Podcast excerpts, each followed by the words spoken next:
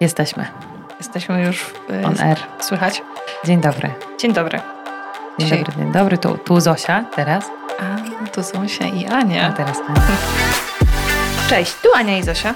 Wspólnie tworzymy Akademię Płodności, w której towarzyszymy parom starającym się o dziecko. Dzisiaj porozmawiamy sobie na bardzo ważny i trudny temat. Czy czułyśmy się wartościowe podczas starań o dziecko? Tak, nawet nadałyśmy taki roboczy tytuł temu odcinkowi, czułam się gorsza, nie mając dzieci.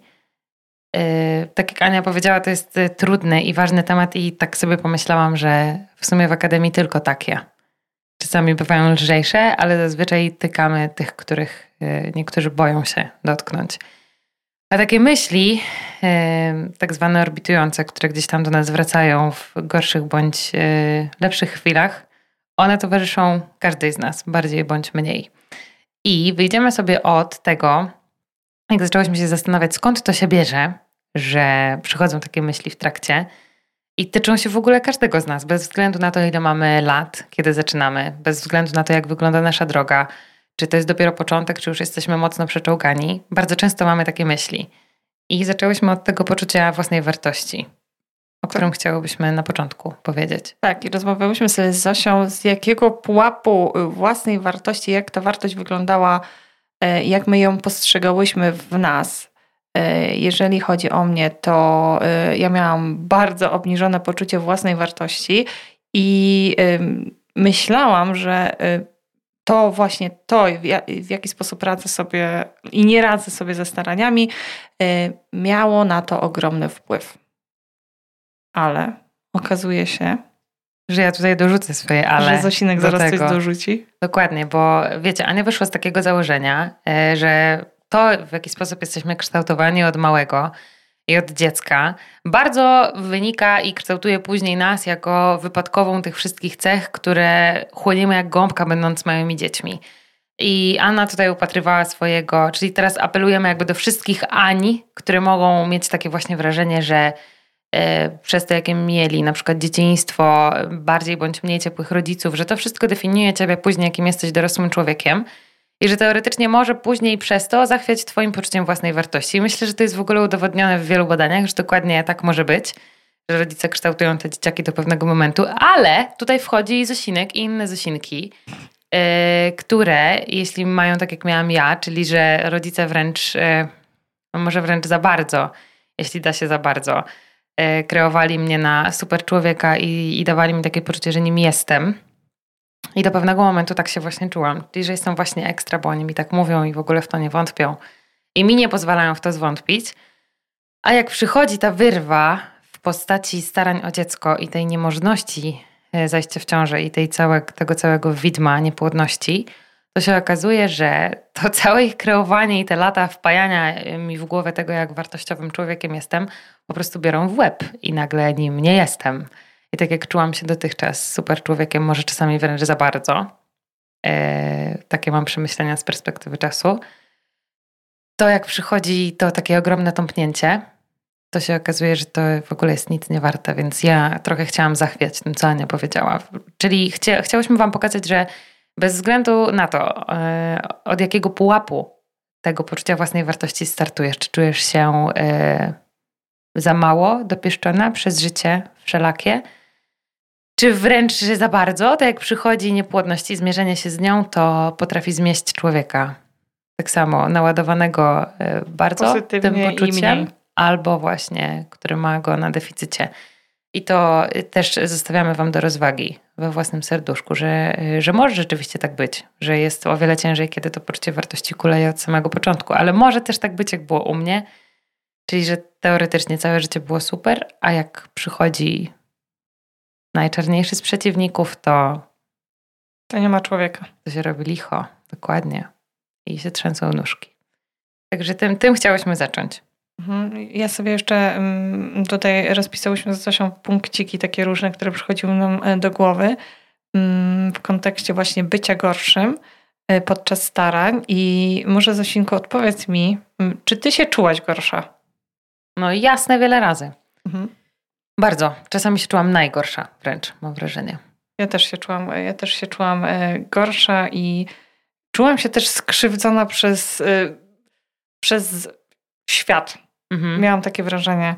Y, ale tak sobie jeszcze myślę, że mm, być może, teraz to są tylko gdybania, że Ania 20-letnia, Ania 30-letnia to są też zupełnie inne osoby, inni, inne kobiety na y, zupełnie innym etapie dojrzałości, y, dojrzałości i właśnie tego, że moje poczucie i tego, że czułam się gorsza, faktycznie czułam się gorsza, być może ono by się w tym momencie zmieniło. Ale to jest tylko takie gdybanie, bo wtedy byłam młoda i nie wiedziałam, przerosło mnie to wszystko.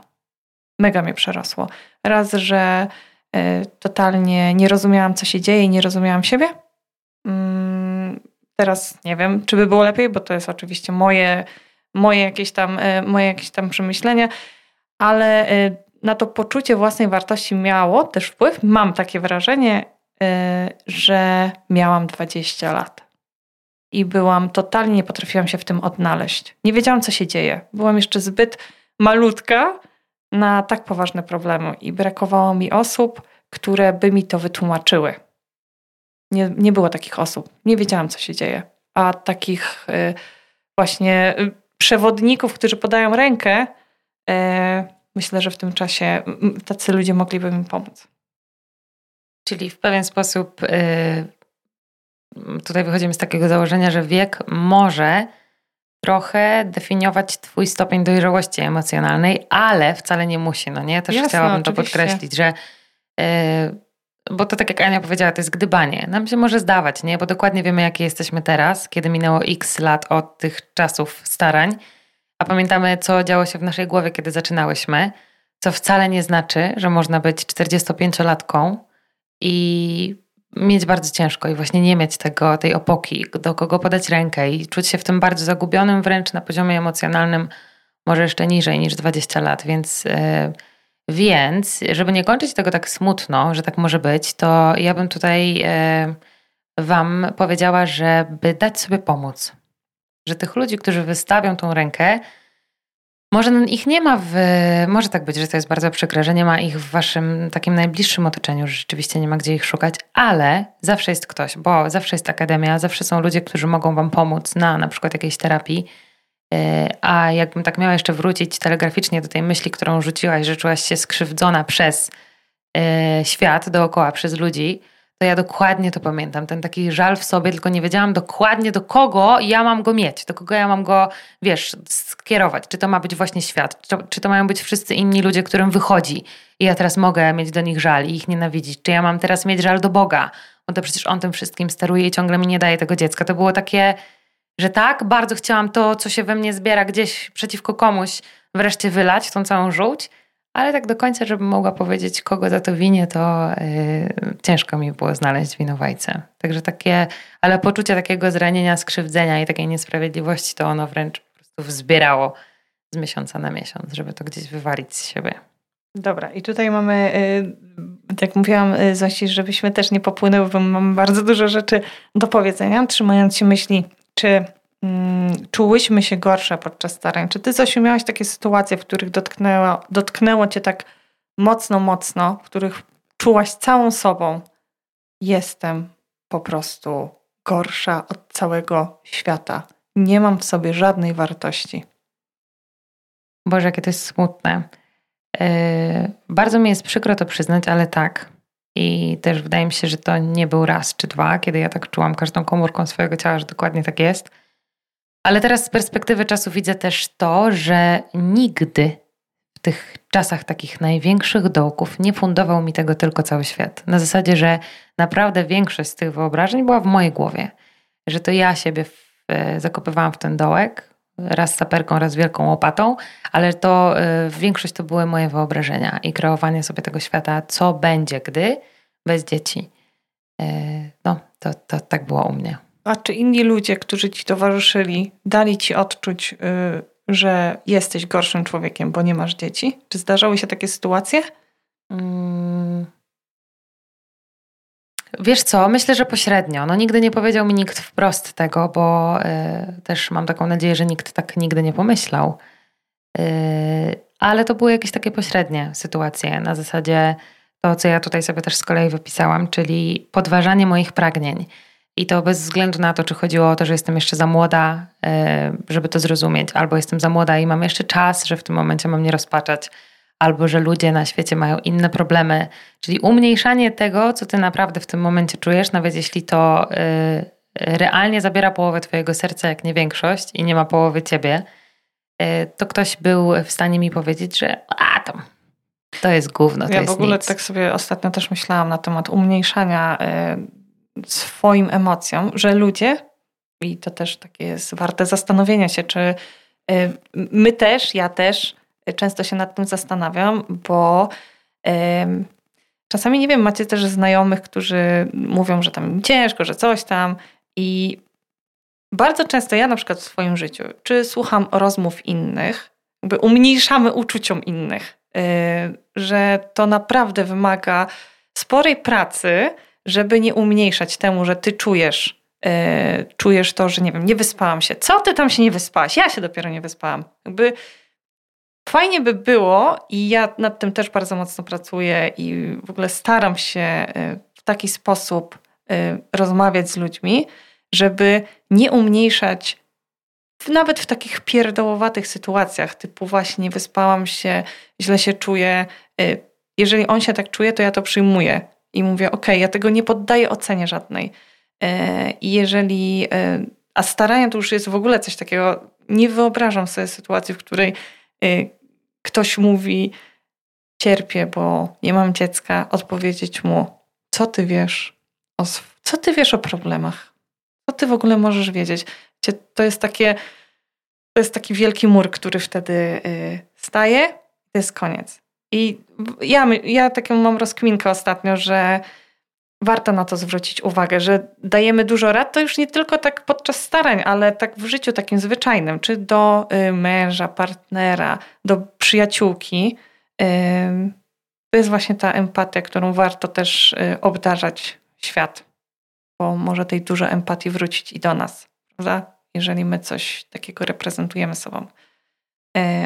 E, okay, i teraz... Fajny przerywnik. Ja tutaj bym mhm. postawiła taką dużą kropkę, ale jeszcze zanim ją postawię, to yy, zostawcie sobie teraz chwilę na oddech. Możecie nawet zastopować ten y, podcast, bo to jest strzelenie ważne. My to też obserwujemy w różnych dyskusjach, które pojawiają się na przykład pod postami na Instagramie czy Facebooku, które wstawiamy.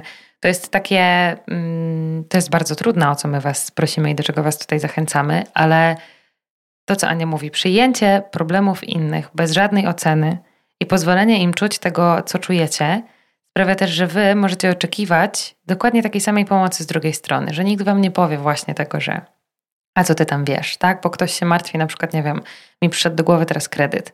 Ktoś mówi tam o kredycie, nie, że chyba się przeliczyliśmy i to jest trochę za dużo, to spłata nam zajmie więcej i, i pada za chwilę takie Boże, to są tylko pieniądze. Naprawdę, gdyby mi się na przykład udało zejść w ciążę, to jak, jakie tam kredyty, nie? Co, co, o, co się martwisz? To są tak przyziemne sprawy. Zobacz, ja nie mogę mieć dzieci. I tak, i to jest dokładnie tak. Twoim dramatem ogromnym jest to, że starasz się o dziecko i to może naprawdę zabierać teraz pół twojego życia, a ktoś naprawdę może mieć wielki problem z tym przysłowiowym kredytem. Czy tutaj wstaw cokolwiek innego, co w tym momencie tobie się jawi jako mały problem ale absolutnie nie warto tego wartościować, tak jak e, czasami gdzieś to obserwujemy i same mamy do tego skłonność, żeby tak robić. Fajnie by było darzyć świat empatią. Kropka. Następny e, punkcik, bo ja tutaj poruszyłam już ten kolejną, o którą chciałam powiedzieć, czyli to, że raczej wydaje mi się, że moja głowa e, fundowała mi te wszystkie rozczarowania, że jak gdzieś tam za daleko wybiegałam, nie, że sobie wyobrażałam. My to gdzieś tam poruszamy już w, wydaje mi się, że już w którymś podcaście, w którymś filmiku, bo to się ciągle przeplata, że to były u mnie na przykład wybiegania mojej głowy. A co będzie, Boże, co to będzie, gdy już przy tym stole yy, ona będzie miała na przykład drugie dziecko. Albo ta para, która teraz nie ma dzieci, to ja już czuję, że tam może być kolejne. A co sobie wtedy pomyślała o mnie moja teściowa? Boże, jaką ten jej syn sobie wybrał synową, nie? Jakby wziął inną, to już by miał może trójkę dzieci i to by budowali większy, żeby oni mieli swoje pokoiki czy dzieciaczki. A tutaj wiesz, ta Zośka siedzi w tej pracy ciągle, robi jakieś kolejne projekty, inne rzeczy, a na ważne rzeczy nie ma czasu, a nic takiego nie usłyszałam, nie? Nigdy od niej. To po prostu było w mojej głowie i myślę, że ona nigdy też tak nie pomyślała. jak cały świat. Czyli o to chcę powiedzieć, że po prostu ja sobie tak pozwalałam wybiec w tym swoim łebku te takie najgorsze y, scenariusze, że chyba to bardzo mnie zjadało i podgryzało od środka. Ja bym powiedziała, że miałam bardzo podobnie, właściwie tak samo. I um, nigdy um, nikt mi nie dał odczuć tak naprawdę, że jestem gorsza, bo nie mam, bo nie mamy jeszcze dziecka, ale wyobrażałam sobie, co myśli moja teściowa o mnie, co myśli, czy oni rozmawiają ze mną, takie yy, to nawet, wiecie, to nie miało, może to tego nie było, tak? A nawet jak sobie rozmawiali, to yy, nie dali mi nigdy odczuć tego, a ja po prostu nawet się zdarzało tak, że rzucałam się na podłogę i płakałam od tych wyobrażonych scenek, które dzieją się w ich domu, że wychodzimy razem i pewnie mówią, no szkoda, że nie mają dzieci, no zobacz, jakaś taka ta trefna synowa nam się trafiła. Mhm. Więc to było takie i wchodzenie w to dalej, głębiej. Ja nawet, yy, ja tam e, chciałam być, że bardzo ciężko mi było przerwać to, nie idę w tym kierunku, i robię wszystko, co w mojej mocy, żeby nie, e, te myśli się nie rozlazły po mojej głowie. Dalej. Próbowałaś to zrobić? Próbowałam, ale to było wow. ciężkie. Ja miałam, nawet, ja miałam nawet takie wrażenie, że ja lubię tam uciekać. No właśnie, ja To jest takie to dziwne, że... prawda? Bo ja, nie wiem, takie jakbym miała poczucie tego, że ja się jeszcze powinnam biczować z, z siebie, siebie tymi myślami. I no to ja to też To było robiłam. takie dziwne, prawda? Mhm. Bo niby człowiek chce y, żyć lepiej, żeby było mu lepiej, prawda? Chociaż od chwilę odsapnąć w tym wszystkim, kurczę, a ja, a ja tam chcę wejść. Ja tam chcę wyobrażać sobie, że mój mąż myśli, że jestem, yy, że jestem gorsza. Tak, że on prawda. mnie zostawi, że on zaraz pozna kogoś. To ty a... uważasz, że robiłaś to dlatego, że y, chciałaś sobie pocierpieć i wchodziłaś sobie w tą głowę, bo tak, bo lubiłaś, mimo że to takie zakazane znaczy, i że cię niszczyło. A ja, i teraz tak wydaje mi się z perspektywy czasu, że robiłam to dlatego, żeby ewentualnie przygotować się na najgorszy scenariusz że już po prostu sobie tak wymyślę w tej głowie najgorsze rzeczy, że jak one się zdarzą, to już mnie nie zaskoczą. Wiadomo, że i tak będę ryczeć mhm. i się mhm. zdrapywać z tej podłogi, ale już tam będę wcześniej swoją głową i już tak się trochę przygotuję, że to nie będzie taki cios totalnie z tyłu w plecy, z I zaskoczenia. Ja bym tylko dodała jeszcze propos właśnie tego lubienia, że to chyba nie jest odpowiednie słowo, że lubienie wchodzić w te czarne myśli, tylko że łatwiej mi było wejść w te czarne myśli, i tak naprawdę nie znam powodu, nie jestem w stanie Wam powiedzieć tutaj, dlaczego tak się działo, dlaczego ja tam sobie wchodziłam yy, i dlaczego hmm, nie przyszła mi taka myśl, okej, okay, muszę zastopować to, yy, skup się na czymś, nie wiem, porób coś yy, innego totalnie. Tylko wchodziłam tam i płakałam i katowałam się jeszcze. To nie jestem w stanie powiedzieć, dlaczego tak się działo. Tyle. A ja bym chciała jeszcze y, powoli dobijając do brzegu, zadać Ci pytanie, czy kiedy zdałaś sobie sprawę, że to może wynikać z tego kulejącego poczucia własnej wartości, to starałaś się nadrobić, coś wrzucić do tego plecaka jeszcze na swoje plecy, żeby pokazać światu, że to dobra, no nie będę miała dzieci, ale i tutaj wstaw trzy kropki. Jasne. Pokażę Ci świecie, Oczywiście, czym mogę być tak. super. Oczywiście, że tak chciałam i też w moje ręce kiedyś wpadło takie bardzo fajne badanie naukowe, E, naukowe, nie pamiętam, czy to była praca jakaś, no, nieważne, e, gdzie właśnie e, stwierdzono, że kobiety z niższym poczuciem własnej wartości gorzej przyjmują i gorzej sobie radzą ze staraniami. Że te kobiety, które odnoszą jakiekolwiek sukcesy, powiedzmy zawodowe, tak to nazwijmy, bo dla każdego sukces ma inne imię, lepiej sobie radzą. I mm, ja chciałam udowodnić światu, że ja jestem wartościowa tym, co będę posiadać. Tym, co zrobię, tym, tym. Zamiast poszukać tego w sobie, to starałam się e, zrobić, robić wszystko, żeby udowodnić światu, że można ze mną porozmawiać o czymś, tak? Że ja coś reprezentuję sobą, że jak nie porozmawiamy o dzieciach, to porozmawiamy o czymś innym. I tak zaczęłam wypełniać swoją dobę e, właściwie to wszystkim. Zajmowałam się tylko, w wolnym czasie tylko spałam, bo ja tego wolnego czasu nie miałam. I pamiętam, trzy razy w tygodniu y, chodziłam na angielski, studiowałam dwa kierunki studiów, w tym jeszcze pracowałam i prowadziłam własną firmę. I hmm, wprawdzie nie dało mi to zapomnieć o tym wszystkim i w żaden sposób nie budowało, nie zbudowało mnie I nie pomyślałam sobie, ale ja jestem super, nie? No, no, no świetnie, no Aniu, brawo, brawo, brawo. Myślałam, że po prostu zapcham sobie jakąś dziurę, ym, która miała mi pomóc. A w międzyczasie zbuduję siebie jako wartościowego tak, człowieka, tak, który będzie miał Zamiast... tyle tytułów, tak. będę znała super angielski, tak. może jeszcze gdzieś pozwiedzam, po, mhm. porobię i wtedy poczuję, że wow. Tak, że jestem kimś, mhm. że jestem kimś, a tak naprawdę powinnam zacząć od siebie, bo ja i bez tych tytułów, bez tych tytułów, i bez tych studiów, i bez tej firmy, i bez tego wszystkiego, co próbowałam wprowadzić do mojego życia, e, mogłam być wartościową. Tylko, że ja tego nie widziałam. Ciężko było mi dostrzec jakąkolwiek wartość w sobie, e, że coś jestem w stanie zaoferować temu światu, mojemu mężowi, e, że nie muszę mu imponować nie wiadomo czym. A on mnie brał bez tych tytułów. Takie mam przemyślenie, że, że chciałam też udowodnić w pewnym momencie, jak jakby wiedziałam, że być może to się nie uda, to chciałam spełnić moje największe marzenie i chciałam pójść na medycynę, e, która ze względu na to e, była mi odległa, ze względu na to, że po prostu raz, że nie mieliśmy funduszy na, na studia i musiałam pracować na, na, na licencjacie e, i jakby totalnie nie miałam miejsca na to, żeby się uczyć. Jakby, bo pracowałam poza jakby studiami pracowałam i tak wyglądało moje życie i w końcu chciałam to zrobić i mówię, okej, okay, zrobię to. I może to jest już na stare lata, że tak powiem, tak wtedy sobie myślałam, ale zrobię to wszystko.